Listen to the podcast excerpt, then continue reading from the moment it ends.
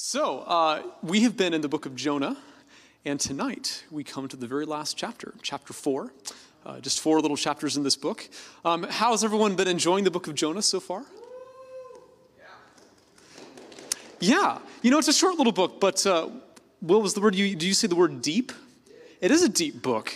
Um, it's a deep book not just because Jonah, you know, he sinks down to the ocean depths. You know, the famous part of Jonah is the part where he gets swallowed by the fish. But actually, tonight we are looking at chapter 4 which you know may not seem as though it's as important as the fish chapter. This is actually the most important chapter in the whole book. This is where the whole book really begins to come together. Um, just we'll start with the outline that i've been giving each week just uh, as a way to help navigate what is in this book. So we've been saying this little outline by a man named bruce anstey that in chapter 1 jonah who's a prophet you see him as a paying man. He runs away from God because God tells him to do something that he doesn't like. And Jonah actually pays his way onto a ship to run away from God. Disobedience always costs you something. So in chapter one, he's a paying man. In chapter two, he's a praying man. In chapter three, he's a preaching man. He actually obeys God. He goes to the Ninevites to proclaim God's message. And then today, in chapter four, you see Jonah as a pouting man a pouting man. Now, why is Jonah pouting in chapter 4? Seems kind of like an anticlimactic way to end this book. Well, we're going to find out. So, we're going to read this together. So, uh, feel free to grab your copy of the passage. And you'll notice that it actually starts with the previous uh, chapter, the last verse of chapter 3. It goes all the way to the end of the book. So, here we go. When Jonah saw their, uh, when God saw their actions, that they turned from their evil way of living, God relented concerning the judgment he had threatened them with and did not destroy them. This displeased Jonah terribly, and he became very angry. He prayed to the Lord and said, Oh Lord, this is just what I thought would happen when I was in my own country. This is what I tried to prevent by attempting to escape to Tarshish because I knew that you are a gracious and compassionate God, slow to anger and abounding in mercy, and one who relents concerning threatened judgment. So now, Lord, kill me instead, because I would rather die than live. The Lord said, Are you really so very angry? Jonah left the city and sat down east of it. He made a shelter for himself there and sat down under it in the shade to see what would happen to the city. The Lord God appointed a little plant and caused it to grow up over Jonah to be a shade over his head, to rescue him from his misery. Now, Jonah was very delighted about the little plant. So, God sent a worm at dawn the next day, and it attacked the little plant so that it dried up. When the sun began to shine, God sent a hot east wind. So the sun beat down on Jonah's head, and he grew faint. So he despaired of life and said, I would rather die than live. God said to Jonah, Are you really so very angry about the little plant? And he said, I am as angry as I could possibly be. The Lord said, You were upset about this little plant, something for which you did not work, nor did you do anything to make it grow. It grew up overnight and died the next day. Should I not be more concerned about Nineveh, this enormous city? There are more than 120,000 people in it who do not know right from wrong, as well as many animals. So, now how do you like that? That's how the book ends. kind of a strange little ending. So uh, let's just notice some things here. You know, you guys will get the chance to study it more in small groups tonight, but let me just kind of set the table uh, and just help us notice a few things tonight. So, first of all, let's do a little bit of framing. Let's just uh, frame what we see in this chapter uh, by way of noticing that this chapter contains a couple of contrasts. They're, they're kind of witty contrasts, There's, they're very ironic contrasts. And uh, what we're going to see, actually, is if you, if you look at the flow of this chapter, those, those contrasts especially come through uh, in the fact that this is a dialogue. It's almost a little uh, argument between Jonah and God. And you can see uh, that each of them, God and Jonah, speak three times. There's sort of three little exchanges uh, that they have. And as you look at those exchanges, you'll notice in the text there are two main contrasts. Uh, number one, you can see that there's a contrast between Jonah's heart versus God's heart. And then you'll also notice that there's a contrast between Jonah's flight and God's pursuit. So, uh, just that's kind of how we can frame it tonight. Let me just use that as a way to kind of notice some more things that uh, you'll find in this chapter. And along the way, by the way, uh, just there'll be a couple of, of, maybe what you might call key ideas or maybe key themes, key messages that I think you can discern from this chapter. And we'll put those up on the screen. They'll be in big letters just so that way you can notice what they are. So let's just kind of meditate for a minute on, on the first contrast that you can see in the text. So there's a contrast here tonight between the heart of Jonah and the heart of God. And you actually get a sense of that just from the very first verse. So the very first verse says, This displeased Jonah terribly, and he became very angry. So now the first thing we have to do is we have to figure out, well, okay, you know, what is the, you know, what is the this? In this verse. You know, what is this referring to? Well, it's referring to the previous verse, which is why the, the previous verse from the previous chapter is printed on there. It's referring to God's mercy to Nineveh. Jonah is displeased and he's angry at the fact that God has shown mercy to the Ninevites. Now, just to kind of understand how shocking of a comment this is, um, you have to remember Jonah's a prophet. You know, he's basically a full time preacher, that's his job. And in chapter 3, what we saw last week is that Jonah preaches to an incredibly hostile audience. Uh, you know, this is a sermon about the God of Israel to Israel's enemies. And they all repent. they all fall on their knees, they put on sackcloth, and they repent. You know, this is this this is just off the charts, unbelievable success. Um, you know, this is probably the greatest success of Jonah's entire you know preaching career. But in chapter 4, you find out that Jonah's response is to be absolutely, completely, totally unhinged angry. now, how can this be? You know, how can he have the greatest success of his whole career and be angry about it? Well, what does the text say? Look at the very next verse. In the very next verse, Jonah finally tells you what's really been going on in his heart this entire book. He says, Oh Lord, this is just what I thought would happen when I was in my own country. This is what I tried to prevent by attempting to escape to Tarshish because I knew that you are a gracious and compassionate God, slow to anger and abounding in mercy, and one who relents concerning threat and judgment. So now, Lord, kill me instead, because I would rather die than live. So, if you remember back in chapter one, you know, chapter one is like the beginning of the book where it says that Jonah runs away from God. And the, the text never really tells you why he runs away from God. And now finally, it all comes out. the reason that Jonah wanted to run away from God was because he knew that God is a God of grace. he knew that God is a God of grace.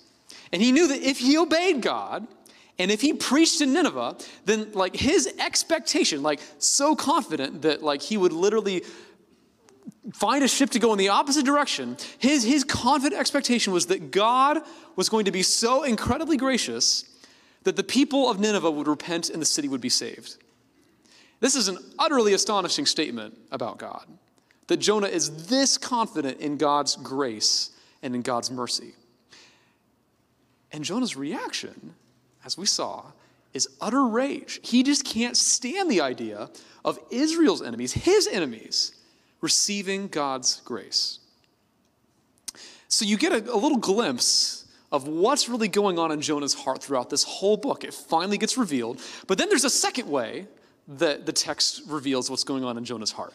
And it has to do with the episode with the plant. Why is there a plant? You know, why does God all of a sudden you know, d- decide to devote his attention to botany. You know, what's, what's really going on?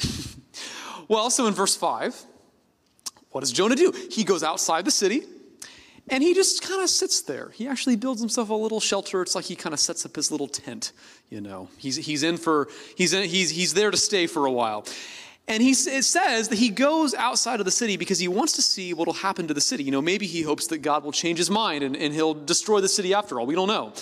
But the problem is, it's the Middle East, it's really, really hot. And so Jonah is sitting outside in the sun. So what does God do? Well, he causes a little plant to grow up around Jonah, and it gives Jonah some nice, you know, little shade for his head. And Jonah, it says, was very delighted about this little plant. Uh, and by the way, notice the wording. you remember I said this is a, a, chapter full of all kinds of ironic contrasts. Well, notice that uh, how verse 1 and verse 6 go together. Literally, what verse 1 says is about God's grace to Nineveh. What it literally means is it was evil to Jonah with great evil. But then Jonah's response to the plant is it says, Jonah rejoiced with great joy. so God actually kind of helps Jonah realize uh, just exactly how ridiculous he's being. Because if you look at his, the very last thing that God says, God gets the last word in this book, and look what he says in verse 10. In verse 10, he points out to Jonah just what a hypocrite he's being. He basically says, um, you know, look, Jonah, you're angry about my grace to the Ninevites but you're delighted about my grace to you. You care more about plants than you care about people. You care more about your momentary comfort than their eternal souls. So, do you see what's going on? Like, Jonah loves things more than he even loves people. It's been said that if you love God, you'll love people and you'll use things. But if you don't love God, you'll love things and use people. But by contrast, notice what God's heart is really like in this chapter. What probably has been obvious uh, so far is that God loves the Ninevites. He loves the Ninevites even though they're his enemies. So, verse 11, God says, Should I not be concerned about Nineveh, this enormous city? There are more than 120,000 people in it who do not know right from wrong as well as many animals. I mean, look at the way that God even puts that. You know, it says literally, they don't even know their right hand from their left. I mean, what a gracious way for God to talk about a civilization that we know from history was so violent and so bloody and so brutal and so sinful and so depraved. And God says they don't even know their right hand from their left mean, look at how merciful that is. It reminds me of when Jesus is in the Garden of Gethsemane and his disciples fall asleep on him right when Jesus says, like, hey, you know, this is my hour of greatest need. Can you please just stay awake for one hour and pray for me, pray with me? I need your help. They fall asleep. And Jesus comes back to them and he says, well, you know, the spirit is willing, but the flesh is weak. Like, you know, you, like I can tell that you really, you, you were trying. Look how merciful God is in this story. And in fact, um, th- this chapter is just so funny. If you, if, you, if you don't read this chapter and find yourself laughing a little bit, go back and read it again. Notice that the very last thing that this book ends with is a bunch of cows. Literally, what the, the, the, very last line in the text is, is, is the word in Hebrew that can mean cows. It can mean cattle. And it's saying, like, there are 120,000 people in Nineveh who don't know their right hand from their left, and a bunch of cows. Like God even cares about the cows. Yeah. Anyone here care about cows? Anyone here grew up on a farm? Okay, well, not surprising. Anyway, cows are great. God loves cows. Look at the heart of God in the way that he loves the Ninevites. And look at the heart of God in the way that he even loves Jonah. You know, what's so amazing about this is that Jonah is supposed to be God's friend. In fact, he's kind of supposed to be, in a sense, God's employee. I mean, like, God had commissioned Jonah to do something that he'd asked him to do.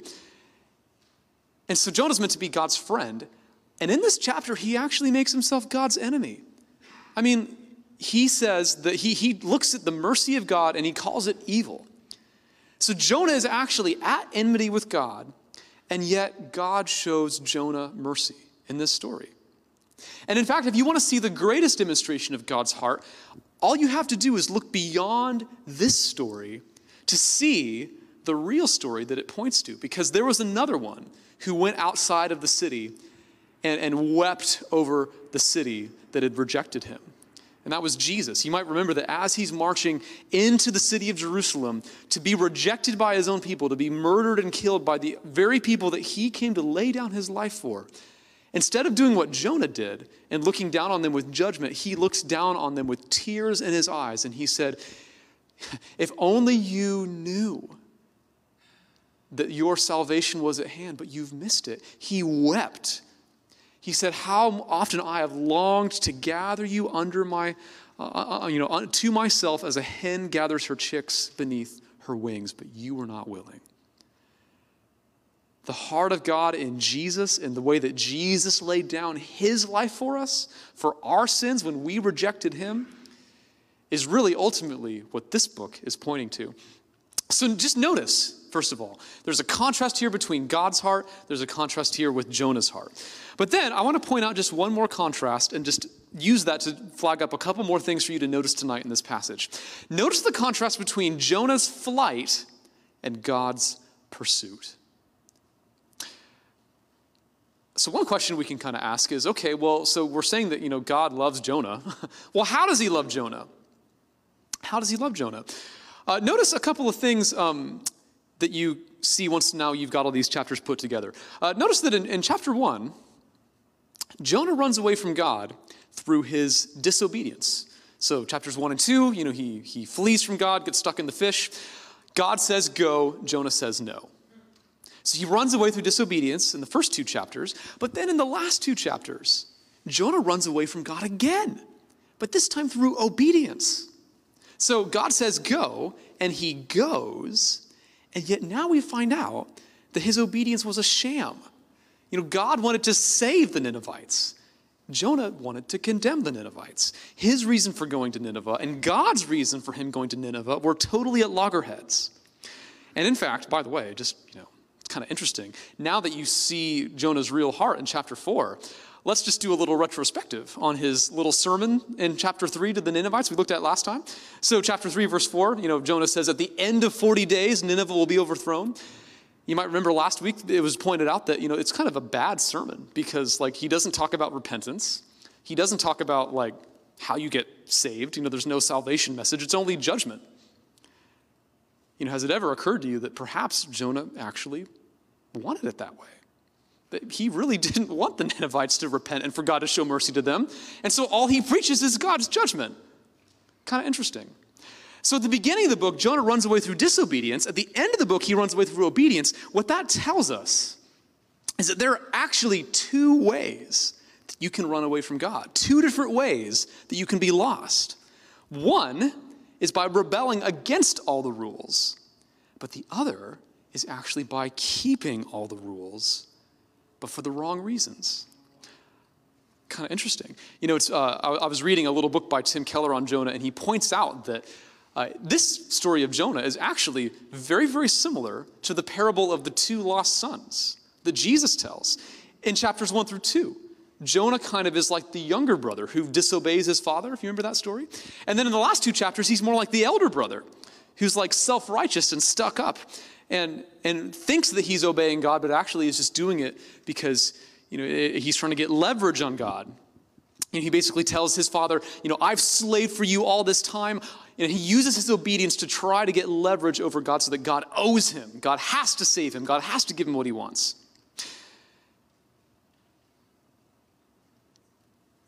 So there's two different ways that the book of Jonah is showing us that you can run away from God.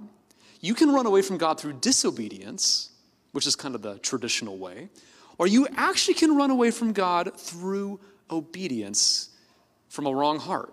Now, what does that look like? Let's, there, there are a couple of things here that the text actually shows us about what it looks like to run away from God uh, through obedience.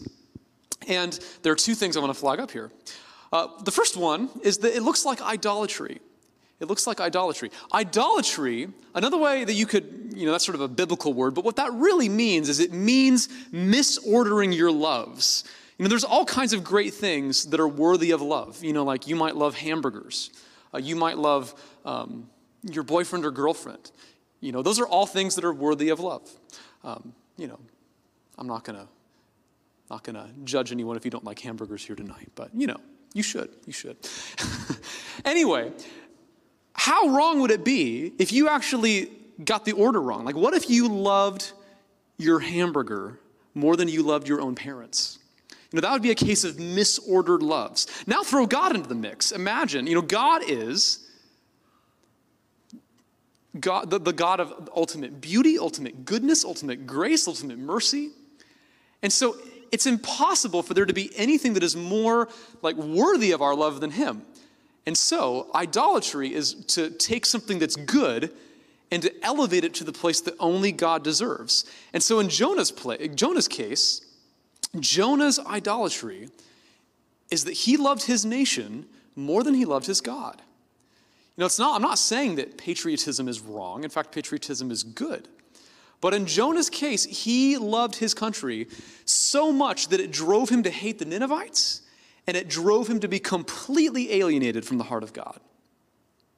So, one thing uh, that you see in Jonah's heart, the uh, sort of elder brother heart, is idolatry. He's overloving the wrong things. But then, you know, here's a question What happens? Well, okay, what happens? What happens if the thing that you're loving too much is actually yourself? The answer to that question is actually the second symptom of running away from God in the way that Jonah is here. It's self righteousness, idolatry, and self righteousness. Self righteousness leads you to excuse yourself and condemn others. To excuse yourself and condemn others. Or, if you want another name for that, it's called pride. pride. And you see Jonah doing this here. You know, he says, Nineveh is the enemy. you guys, you Ninevites, you guys are the bad people. I'm the good people because I'm part of God's country, God's nation. But what Jonah doesn't realize is that while he's condemning the Ninevites, he's excusing himself. He doesn't even realize that he has become God's enemy in this chapter. And this is why self righteousness is so devastating to you and to everyone around you. It's invisible. You may not even realize that it's there. And it will just do total damage to, all, to you and to all the relationships in your life. You know, there's an old quote by the famous poet T.S. Eliot about self righteousness. This is so good. Listen to this. He says, Half the harm that is done in this world is due to people who want to feel important. They don't mean to do harm, but the harm does not interest them, or they do not see it, or they justify it, because they are absorbed in the endless struggle to think well of themselves. I'm not going to ask you to raise your hand, but maybe you can just like, you know, raise your hand in your heart if you have ever lived in the endless struggle to think well of yourself. And just think about what that does to your relationships. Think of the way that if you're always trying to think well of yourself, you're constantly going to be looking for ways to put other people down so that you can feel like you're better. Self righteousness is, is it's one of the most toxic things that can seep into your life. Now, let me just pull on this thread a little bit more. What does that look like, let's say, in the life of a Christian? Uh, you know, Christians aren't immune to this. And as I was thinking about this today, you know, the kind of the image that came into my mind, this is a very Pacific Northwest image. It's kind of like, you know what it's like? It's like when you're on the beach and you like pick up a rock and you like a whole bunch of crabs are under there, you know, and they kind of scurry away. And, you know, whenever they, they can, they try to find another rock that they can hide under. Uh, and, uh, you know, th- th- th- they do that because they're, they're, they're sneaky, they're hiding. And self righteousness is kind of like that. Self righteousness loves to hide. Uh, and let me just give you three different rocks that uh, self righteousness can hide under, even if you're a Christian. Uh, number one, tribes. Number two, bunkers. And number three, piousness. so what do I mean? Well, number one, tribes. And what I mean by tribes are just, you know, kind of the in group that you're a part of. Maybe that's like your special church or your church denomination or, you know, the little theological grouping that you're a part of. Now, those things aren't bad, but it can lead to groupthink. You can think, well, you know, isn't it great that out of all of the different, you know, like churches and denominations in the world that I stumbled across the right one. this kind of happens with politics too. You know, ever heard of confirmation bias? You know what happens? Like all the people who lean Democrat watch CNN, and they talk all the bad things about the right, and then all the people who lean Republican watch Fox News and they talk about all the bad things about the left, and you just get in these little media bubbles where, you know, oh my gosh, like all those crazy people on the other side, like, have you heard what they're talking about? Have you heard what they think? They're just, you know, I just can't believe these people. They're horrible, they're evil, they're insane. So beware tribalism. Beware tribalism. And then number two, bunkers. You know, sometimes a tribe can become so toxic that it becomes a bunker where you feel like you have to literally wall yourself off from anyone who's not one of us. because maybe it's fear, you know, fear of kind of the, the world out there, the people out there. Maybe it's, uh, you know, because maybe you've started to demonize the other side. You know, I'm so thankful that Jesus didn't live in a bunker, that he was in the world, but not of the world. And he actually went outside the bunker to where all the lost and hurting people were. And he reached out to them. And he put himself in harm's way, you know, out in the, the crossfire outside the bunker so that he could seek and save the lost. And we're called to do the same thing. And then, last of all, piousness. Piousness. Now, what is piousness? Piousness is, is just a word that means like being really, really religious. And even more, thinking that you're really, really religious. That you're kind of the goody two shoes who always does the right thing that is, you know, the thing that God really wants. Now, I'm not saying, you know, you should do the thing that God really wants. That's, that's not bad. But just notice how this is even true in Jonah's case. Notice in verse 2 that Jonah actually is quoting scripture here. He says, I knew that you were a gracious and compassionate God, slow to anger and abounding in mercy. That actually is a quote. He's quoting from Exodus 34, which is the famous place where God describes his character. But Jonah is quoting scripture the, in the very same breath that he's blaspheming God. He's using that scripture to turn the tables on God and point the finger at God and saying, God, your mercy, is, your mercy stinks. I hate your mercy. so, do you notice that you can know God's word, but you can utterly miss God's heart. You can know God's word and utterly miss God's heart. And sometimes maybe you've run into people like that who like know a lot of scripture, but man, it sure doesn't seem like they smell a whole lot like Jesus. Um, I'm sure that you know maybe some of you have thought that about me, and I just want to repent and apologize for that. Beware of piousness. Beware of thinking I've got all the religious clothing on, but do you really have God's heart? In contrast to self righteousness, a Christian is someone who has radically encountered God's mercy. They know that they are, they, they know that they are a sinner, that they don't deserve God's mercy, and yet God has been merciful to them anyway. And as a result, they then are merciful to others. The more you know God, the more merciful you will be to others. One of the proofs that you've really encountered God is that you are a merciful person. So, that's kind of Jonah's strategy for how he tries to run away from the Lord. The question now is uh, that's Jonah's flight. What's God's pursuit? You know, how is God going to deal with his renegade prophet, renegade take two, yet again? Well, what does he do? Notice in the text that he pursues and he woos. He pursues and he woos. Let's just notice three ways that God does this. The first way is through kindness. Kindness. God doesn't spite him, he doesn't zap him, he doesn't berate him. He shades his head. he gives him a little plant he, he, he blesses Jonah. He shows kindness to Jonah. It says in Romans chapter 2, verse 4 God's kindness leads us to repentance. God's kindness leads us to repentance. So, some of you might know that over the weekend, uh, there was this, the major Supreme Court decision about Roe versus Wade. Um, I know, by the way, I'm kind of potentially stepping on some sensitive territory, but, but I'm not, you know, I'm not trying to lose you here. Um, all I want to point out is that for Christians, you know, Christians uh, see Scripture as teaching that God uh, cares about the least of these.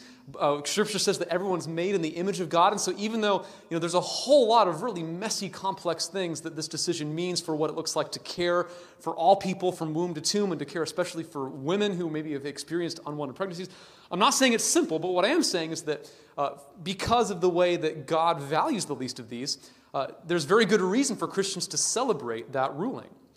But one of the things that's been really interesting to me as I've watched some Christians celebrate that ruling is that the other half of the country is terrified of the ruling, you know, disturbed by the ruling, thinks that this is the absolutely wrong decision. Now, now, isn't it interesting that okay, the law of the land has been changed, but people's hearts are still what they were? Have you ever noticed that laws can't change people's hearts? You know, if you just like get a bunch of rules put on your back, do you think you're gonna like all of a sudden be like, oh, I'm so excited to follow all these rules? You know, that's what I want. Just give me more rules. I love rules. no, you're gonna be like, enough with the rules. I can't, you know, I can't even obey just one of them. rules can never change a person's heart. But you know what does? God's kindness. God's kindness leads to repentance when God pursues and when God woos. So, number one is kindness. Number two is actually judgment. God pursues Jonah through judgment. A little later, uh, we're going to sing a song that we've never sung at Thrive before, but the reason I, I picked it out is that it's actually a song that alludes to this chapter.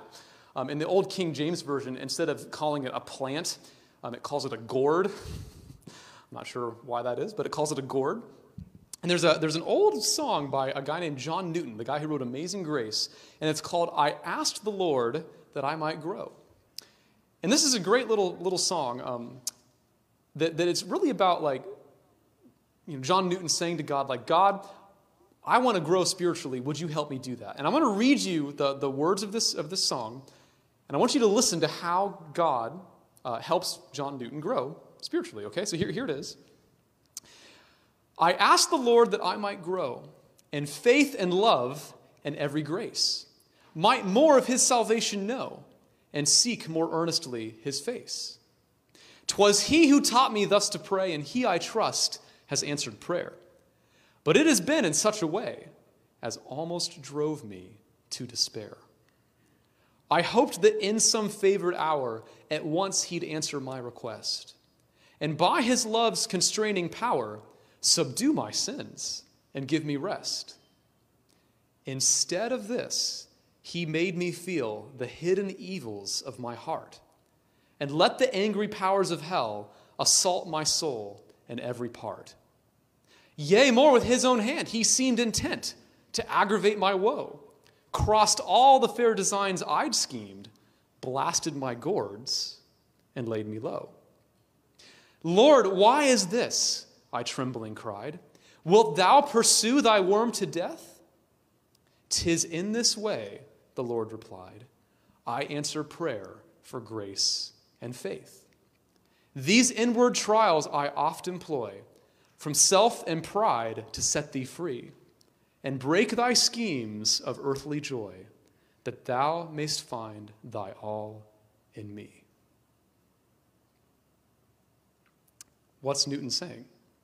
He asked the Lord to grow spiritually, and God answered his prayer by letting him experience the horrors of the depths of his own sin and destroying his dreams and replacing them with hardship. How do you like that? what this points to is that it usually takes a long time and a lot of pain to really come to grips with the grace of God you're never going to fully know the depths of God's love for you unless you say yes to Him taking you through things that are hard. And why is that? Well, the reason is that we're pretty distractible people. we're so di- di- distracted and diverted by all of the pleasures and all the other things in life that, like, we think we don't need God. And we think that growing looks like becoming more independent from God. Actually, growing looks like becoming more and more dependent on God. And sometimes the only way that God can get through our thick skulls is to allow us to go through things that are hard. So, number one, kindness. Number two, judgment. And then, last of all, patience. Patience. Uh, one of the things that you see with Jonah is that even after God spares him through the fish, he's still a long way from grasping the mercy of God. And what's so cool about this book is that God is patient with Jonah. He pursues Jonah through patience. And you even kind of see that here with the cliffhanger ending. It's as if God is asking Jonah, Jonah, do you get it yet? You know, it's like he's even asking the reader, like, hey, reader, do you get it yet? Like, I'm leaving you with this last question. You know, does it, does it click? Has the penny dropped? Does it make sense? Um, there's, a, there's a great book. Some of you guys may have read it. It's called Gentle and Lowly. Just speaks to how it takes a long time very often um, and a lot of patience to really allow the grace of God to sink deep into your soul. Uh, here's this quote It says, The Christian life, from one angle, is the long journey of letting our natural assumption about who God is over many decades fall away, being slowly replaced with God's own insistence on who He is. The fall in Genesis 3 not only sent us into condemnation and exile, the fall also entrenched in our minds dark thoughts of God thoughts that are only dug out over multiple exposures to the gospel over many years. I don't know what you think about all that, but I actually think it's kind of cool. um, you know, sometimes you think, man, like my faith um, is really characterized by the mountaintop moments. You know, like when I went to camp and I had this really meaningful experience with Jesus, or I went to a mission trip and had this really amazing mountaintop experience with Jesus. God loves the journey. And do you know that He actually probably has more to do in you in times that feel like they're completely flat, completely dry, you know, completely arid, than at your you know, most exultant mountaintop experience you've ever had? Some of you here don't actually know this. You've walked through this, and you've got a testimony that the world needs to hear. So, uh, I just want to leave you um, with just a, you know, just a question or two as we go into small groups tonight. You know, where does this apply to us? Well, number one, uh, you know, do you, do you know the pursuit of God? Are you willing to let Him pursue you in this way? Uh, to, to kind of have a yes in your spirit to God maybe inviting you into a season that maybe is not your favorite? And are you actually willing for God to woo you and pursue you? Um, I, I, came across an interesting little, little, it was like a blog post or something.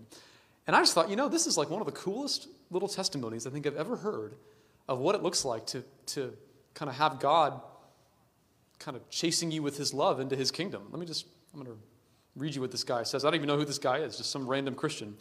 And this is sort of his testimony. Uh, just, I want to just, yeah, I'll just read this here.